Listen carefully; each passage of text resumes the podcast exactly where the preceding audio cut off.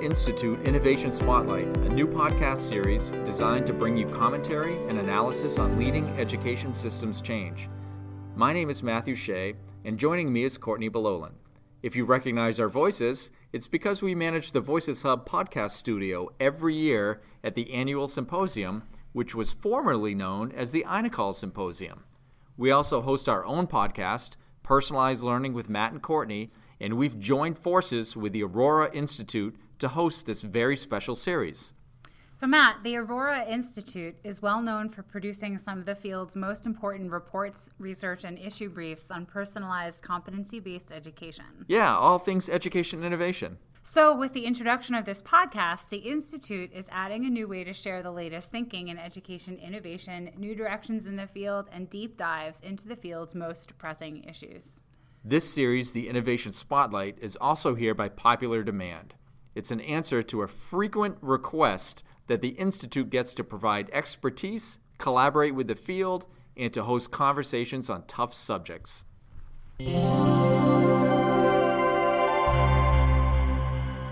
For many years now, the Aurora Institute, formerly known as INACOL, has advocated for whole systems change in our approach to teaching and learning in K 12 education.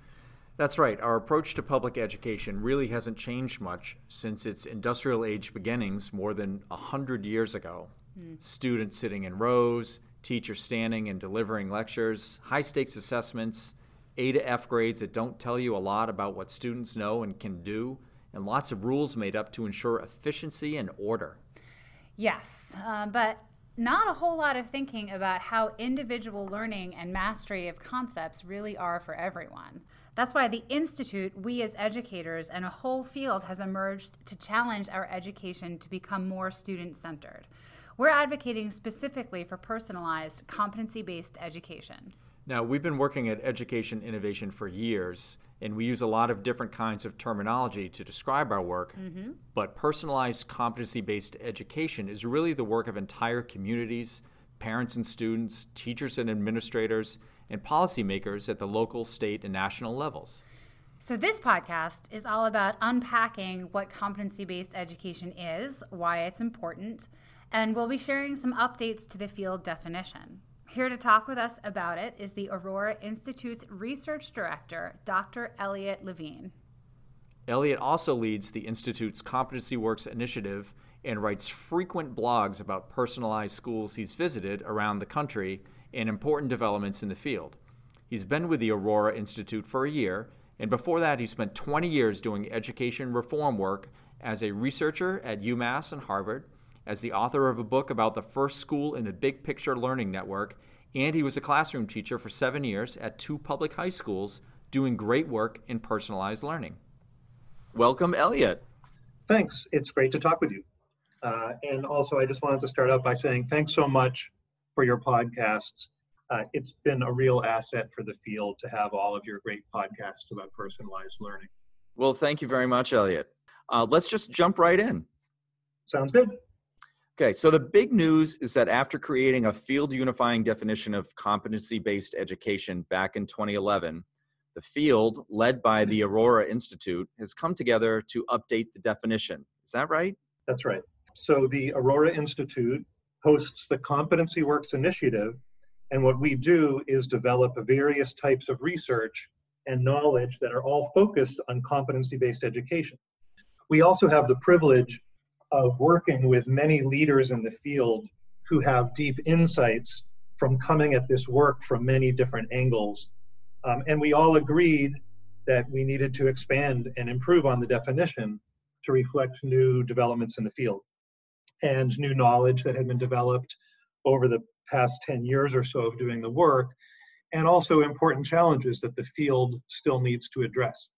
So, in a few weeks, in mid November, the Aurora Institute will be publishing a report that has the updated definition plus various supporting materials to help people understand the definition and to put it in context. And also to take action based on where the field is today and what needs to happen next. I also want to say, uh, before we get into that, that something that's really important to our organization is to define what we're talking about as clearly as possible uh, because these are complicated topics and, and they have really important impacts on students' lives. And our definition of competency based education, we know, goes out to a wide variety of stakeholders who translate them into actual practice in schools and who integrate them into state policies and district policies. So we just think we need to be really clear to support everyone who's involved in education to make good decisions as they work hard to improve their schools. Okay, we'll be sure to look to inacol.org to download that report. For a minute, would you take us back to 2011 and give us the original definition and then maybe walk us through what the new definition is? Sure. So um, in 2011, more than 100 uh, education leaders came together for what was called the first national summit on K 12 competency based education. And that summit included leaders from schools and school districts, uh, nonprofits, state departments of education, and also foundations that were focused on education reform. And we came together there because we knew that there were pockets of innovation happening all around the country, and we wanted to bring everyone together to share their expertise. And what came out of it was a set of strategies to advance the field of competency based education and to build the infrastructure of the field. The meeting was focused on establishing a working definition of competency based education, uh, which was important to create coherence in a field that at that time went by many different names. It really still does. Different places call it proficiency based, mastery based, standards based, and the Aurora Institute calls it uh, competency based. So when we were trying to make the case for changing the traditional system to parents or policymakers or anyone else, we thought it was really important to have a single definition of what we were talking about that everybody could use. And at that point, a definition didn't exist yet because back then in, in 2012, when Competency Works was founded, there were really only at most a handful of publications that talked about what this work is and what it all means. And out of that first field building meeting came the first working definition of what competency based education is. And that's been in use until now. It's embedded in legislation across the country as school districts embrace new models of education. Uh, so, what was that definition? So, the, the original definition had five points, and they're short, but they they're complicated. They're full of big ideas that have deep implications for how schools do education. So, let me just start by quickly uh, reading the five points, and then we can talk about them. First, students advance upon demonstrated mastery. Second, competencies include explicit, measurable, transferable learning objectives that empower students. Number three, assessment is meaningful and a positive learning experience for students. Fourth, students receive timely, differentiated support based on their individual learning needs. And finally, learning outcomes emphasize competencies that include application and creation of knowledge, along with the development of important skills and dispositions. So that's the that's the five points of the original definition. Okay, so let's unpack that a little bit. Why was it important to put this new definition out into the world of American education? We thought it was important because, as I think we all know, the traditional system isn't working well for a lot of students. And even students who are doing well by traditional measures could experience much deeper learning if we approached education in this different way. So, the idea behind competency based education is how do we enable all students to succeed? And how do teaching and learning need to be transformed to make that happen? So, why don't I talk a little bit about how competency based education is different from what's happening in traditional K 12 schools. So, first of all, we know that different people have different strengths and weaknesses, and some learning comes to us easily and quickly, and in, in other areas, we have to work harder or we have to work longer. And the traditional system just doesn't account for that. And it tries to move all students along at the same pace, regardless of their personal strengths and challenges, and regardless of their interests. And we also know that many students are passed on from one grade level to the next, even when they haven't learned the material nearly deeply enough to be successful at the next grade level or the one after that. And we know that in far too many cases, the standard to get passed on to that next level is mostly that students have sat in a chair in a classroom for 180 days or whatever and shown what in many cases is some very minimal level of output that might be called a C or a D or a D minus. So we refer to that traditional system as a system that's based on seat time. And the problem is that the student may have earned a credit, but that doesn't really tell us very much about what the student knows. And a really problematic part of that approach is that it's caused a terrible equity problem where students from traditionally marginalized groups are getting passed through the system deeply unprepared, not only for next year, but for life after graduation. So, in contrast, in a competency based system, students have to demonstrate that they know the material and can apply it in new contexts, in different contexts, with different knowledge, and so on. And a competency based system holds all students to the same high standards. But it's not just about high standards, it's also about high supports.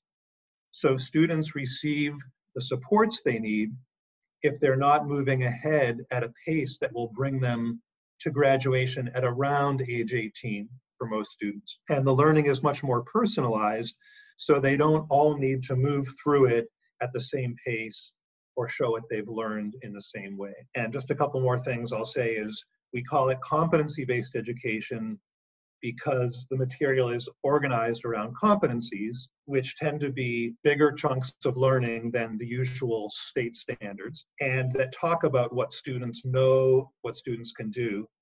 And then those larger competencies are broken down into learning targets, which are more atomistic, smaller pieces of information that unpack the larger parts of the competency. And in competency based systems, the assessments are much more varied, uh, which we'll talk more about later, I'm sure. That is a very profound way of thinking about education.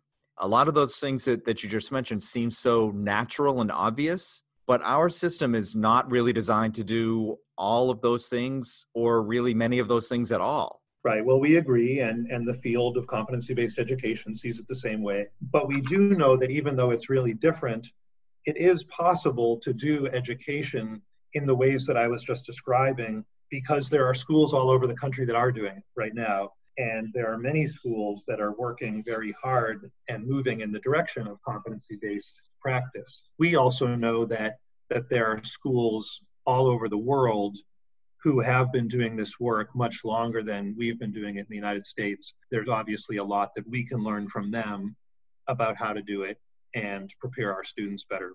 And it's also worth saying that although our primary motivation is to ensure every student's well being, we do know that much of the discourse around education in this country is driven by how it'll impact our economy. And we believe that implementing competency based education will disrupt some of the deep inequities in our system. And at the same time, that will help students receive a better education. And that will be helpful for our country's productivity and economy. Given that the definition that you have just spoken about has been adopted by so many schools and districts, and policymakers are using that definition, why change it? It's been eight years since the original working definition was created in 2011. And in recent years, we were getting feedback from across the field that was making it clear that the definition needed to reflect a deeper understanding of many developments in the field and many key issues that weren't represented in the original definition. We also felt that we needed to respond to some common misconceptions in the field that have really become quite prominent such as that competency based education could be reduced to students taking online courses at their own pace, or that competency based education could be reduced to students moving on their own through a checklist of shallow learning objectives. So that was the primary reason for updating the definition. And the new definition was developed with a great amount of, of really insightful input from leaders in the field who were invited to attend an event similar to the, the, the one where the original definition was developed. This was called, again, the National Summit on K 12 Competency Based Education. It took place in 2017. And after that summit, we also received great help and input from a technical advisory group of 40 experts in the field and also from several funders who supported this work who, who we deeply appreciate. So we love that this has been such an open, collaborative process. Although the Aurora Institute has played a key role as a convener and thought leader, you're really amplifying the voices of school leaders and experts who've been doing this work for many years. So there's a new definition. Let's uh, let's talk about that a little bit. Uh, sure. It has seven parts compared to five in the old one. And how about if we just take a brief look at each part? Sounds good to me. All right. So the first part is students are empowered daily to make important decisions about their learning experiences, how they will create and apply knowledge, and how they will demonstrate their learning. So this is one of the three elements of the new definition that are entirely new. This wasn't in the old definition. And it represents a dramatic change to what would be happening in schools. If you think about students being empowered daily to make important decisions about their learning experiences. And that idea of daily and important decisions reflects an understanding from practitioners and from researchers that students are much more deeply engaged when they're able to have some voice and choice about how and when and where they learn, and even to some extent when they have some choice about what they learn. And I'll also add that a really important topic to discuss for this part of the definition and for, for everything we're discussing today is how will teachers have the time and the pedagogical knowledge to put these types of changes into practice? I was a public high school teacher for seven years in schools that were doing deeply personalized work with students along these lines. And I know that we need to focus on helping teachers build that capacity and we need to change the structure of schools deeply to support these types of changes. So I know that's not our focus in, in the podcast today, but I want to assure people who are listening that there are an increasing number of resources out there to support this work that are being developed by the Aurora Institute and many other great organizations. I think we're going to talk a little bit more about those resources later in the podcast, but I just wanted to acknowledge that this sounds complicated and that there are a lot of people working hard to help educators in schools figure out how to do this work. That was one thing I was just going to ask you about was that the when you have when you're talking about students being empowered daily that seems a little scary. And my first question as a teacher would be well how do i do that? And then you came to the part about resources. And i think that will alleviate some of the apprehension that teachers and educators will have that there are not only new definitions and new ways to do things but here are the supports and how you can actually do that with our learners. I think that's very exciting and will will help alleviate some of that stress of this new definition. Absolutely and and and you'll see i mean anyone who goes to the resources that we'll be talking about later uh, pr- participates in some of the online uh, courses that are available, the many great conferences that are offered around the country, including the Aurora Institute's annual symposium, we'll see that a lot of people are doing this work and that learning how to do it is a multi year process where people are just always moving towards a higher level of implementation as they transition from more traditional practice to newer practices. I think that's a great way to to describe that.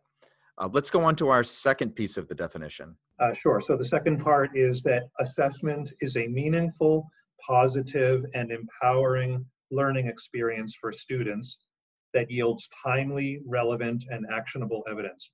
Some of the big differences between assessment in a traditional system and a competency based system include a much higher focus on formative feedback so that students and teachers can continue to get a sense as they're moving through different pieces of work where the student is, what progress they're making, and what supports they need. Then the formative assessments are balanced by summative assessments, and a big difference there is that there are a variety of summative assessments as well, some of which can be proposed by the students. That's part of the student agency piece that, that we were talking about a minute ago, but also that students have multiple opportunities to demonstrate mastery. And that has huge implications because that might mean that, oh, I've learned 80% of the material. I don't have to retake the whole course. I might just work harder on the parts that I don't know yet and then have an, another opportunity to demonstrate mastery and summative assessments on those. Another big difference is a greater focus on performance based assessment. So it's not just all pencil and paper tests, it might be exhibitions, it might be reviews of portfolios, it might be internships where you're demonstrating products of the work that you've completed and associating those with the various competencies that you've proposed to meet through that particular piece of evidence. And, and just one other thing I'll say, as far as the, the timely and relevant piece, is that the traditional system has the problem that students often don't get feedback quickly enough to be able to understand what they still need to learn and how they can move forward without spinning their wheels for a long period of time or moving on to an area where they just don't have the knowledge to move on but that's what the class has done. So friday test day may be a thing of the past for all of our kids? Well definitely. And i'll say that you know competency based education doesn't say that you can't have tests. It just says that you need to have a balanced system of assessments where there are multiple ways and multiple opportunities for students to demonstrate mastery. All right, let's move on to our third piece. Uh, this one is that students receive timely, differentiated support based on their individual learning needs. And one important difference there in a competency based system is all students receive timely and differentiated supports not just the students who are most challenged or the students who are most advanced, which is what mostly happens in traditional schools, that really implies a higher level of support than exists currently. And there are different ways that schools make that possible. There's the usual ways of staying after school, arriving early, coming in the summer, and so on. But a lot of it is structured into the school day, such as through providing flex time whole periods of the day in, in, in many schools when students can go and work with the teachers who they need to get help from, or teachers can sign up specific students to come work with them. Um, and again, that reduces the amount of time that students spend being stalled and not making progress. I think that's a great way to emphasize that it's about all students and not just the ones, uh, as you say, who are the most challenged or the most advanced those are the ones we tend to think of the most that we need to do something different for these kids but if once we talk about all kids that really implies a, a different structure and how are we going to meet those needs when you're meeting 100 kids instead of 20 to throw out some numbers uh, it implies a lot bigger strategies that are ha- need to happen in schools these days absolutely all right, so the fourth point is that students progress based on evidence of mastery, not seat time. And we already talked about this earlier, but again, this is a huge equity issue uh, where students aren't just getting passed on because they earned a D, but they haven't learned what they need to know. But it also means that students who have already demonstrated a deep level of mastery of a competency don't need to spend more time on it if they're ready to move on to another topic that also is relevant to a large percentage of students who we know can get disengaged from school when they're bored or they don't feel challenged. Um, and this part of the definition helps those students too. Part five of the definition is that students learn actively using different pathways and varied pacing. And this is another one of the new elements that wasn't in the old definition. Before talking about them too much, it's important to, to point out that there are many people in the education world who think that competency based education is just this one thing, that competency based education is just varied pacing. And varied pacing is an essential element of competency based education, but I hope that our discussion is making it clear that that's just one element and that there's much more to it. In competency based schools, pacing is no longer uniform, and that means that students who are proficient in certain standards can move ahead to the next work or they can go deeper into the area that they're working on now. It also doesn't mean that there's only a single pathway and all students are just going through that same pathway at different speeds. It's also important to point out that this isn't about tracking and it isn't about students being able to go at whatever speed they want. The school still has a responsibility to make sure that students are making adequate progress in order to graduate by around age 18. And if that's not happening, the school needs to look at what's going on and understand if the student needs some additional supports. A little bit more about, diff- about students being able to progress through different pathways.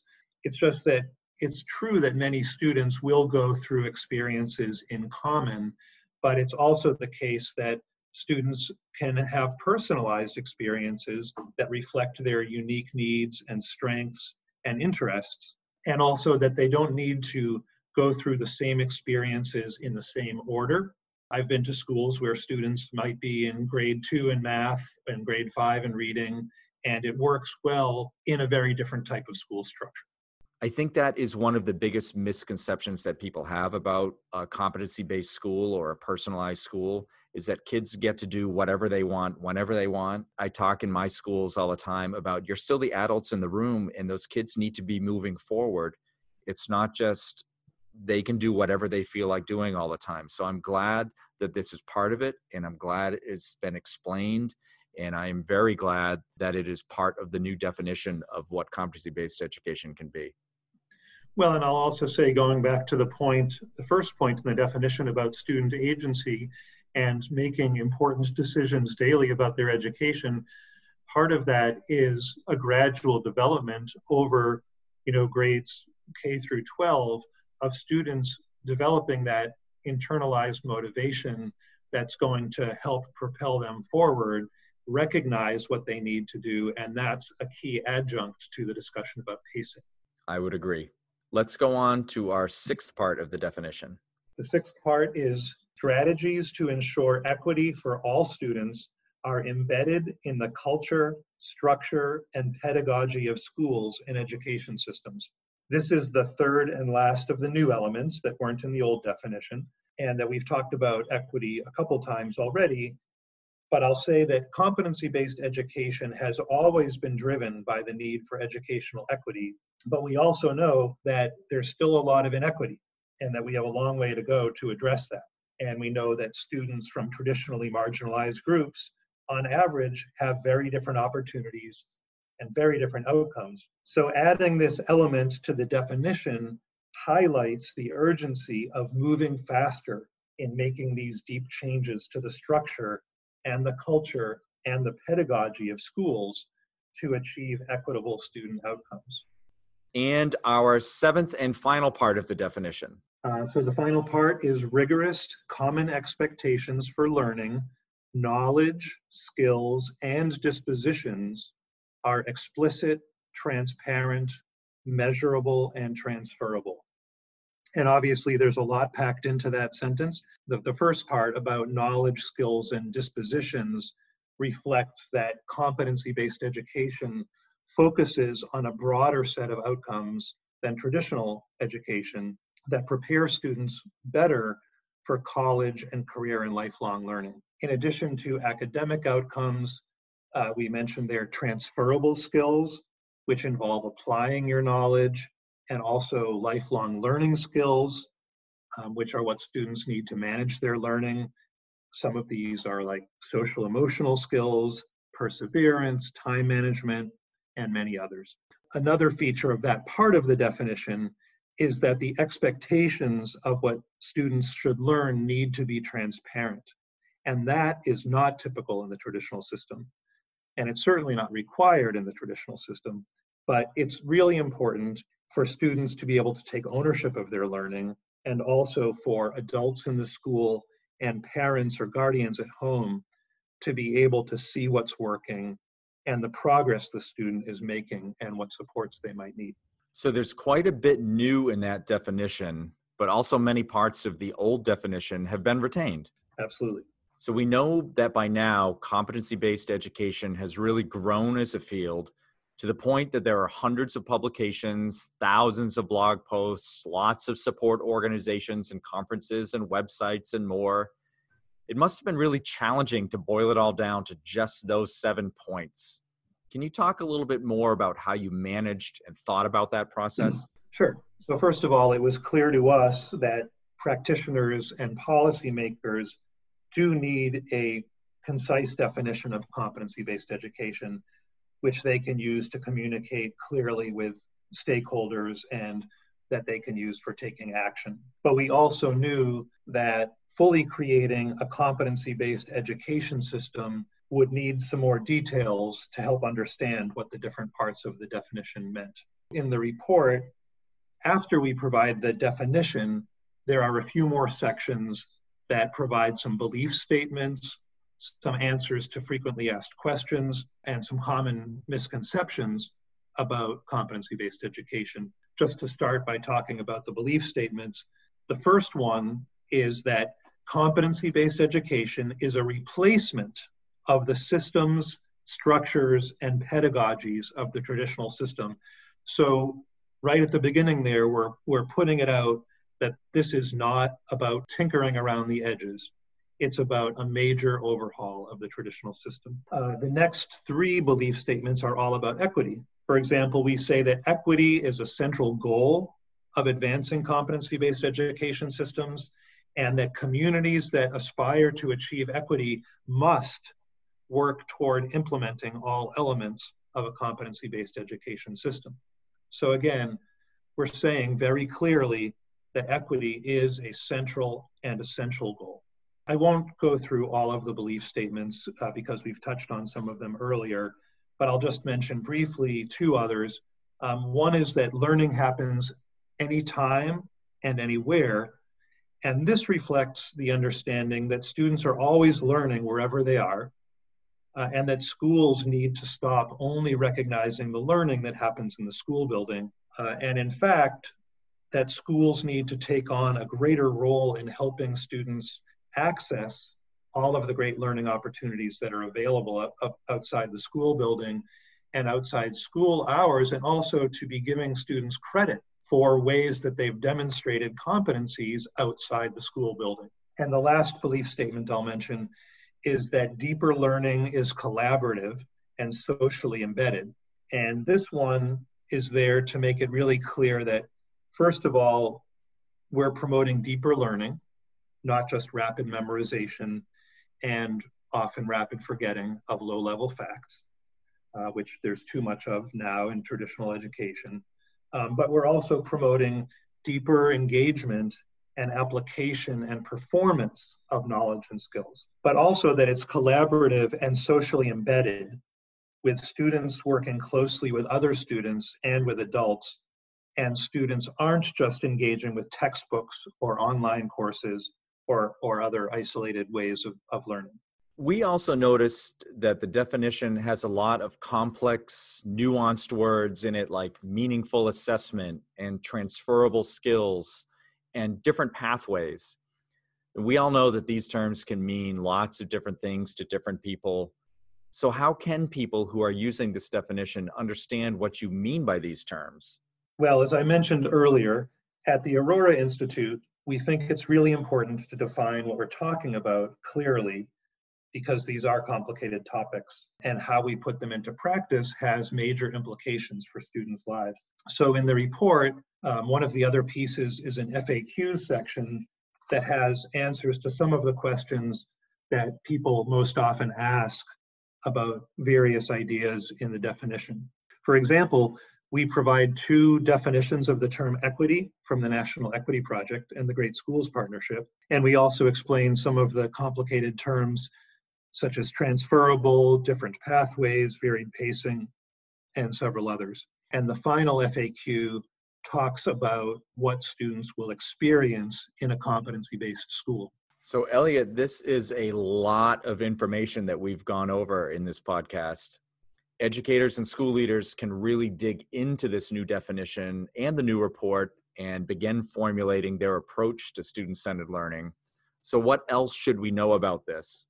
Uh, the last part of the report that I'll mention, there's a section that hyperlinks to about 30 different resources that readers can go to to dig deeper into any of the issues raised in the report.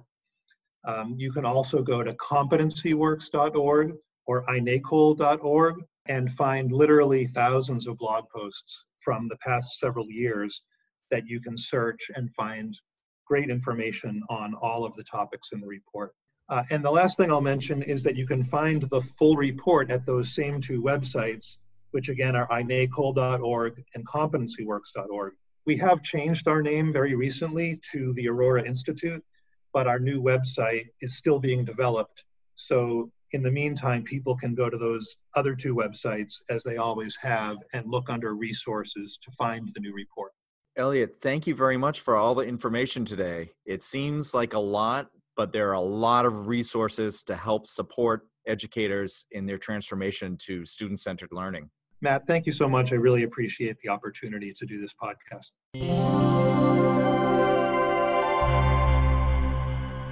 As you've no doubt noticed, this podcast is now called the Aurora Institute Innovation Spotlight. INACOL changed its name. Yeah, they made the announcement at the 2019 INACOL Symposium, and we're delighted to watch this evolution in the organization's journey. If you'd like to learn more about the Aurora Institute, just head to the inacol.org website, and there at the top of the page, you'll find a link to more information about the change. And really exciting news is that in our next episode, we'll be talking with Susan Patrick, the president and CEO of the Aurora Institute, who will share in detail about the rebranding. So stay tuned.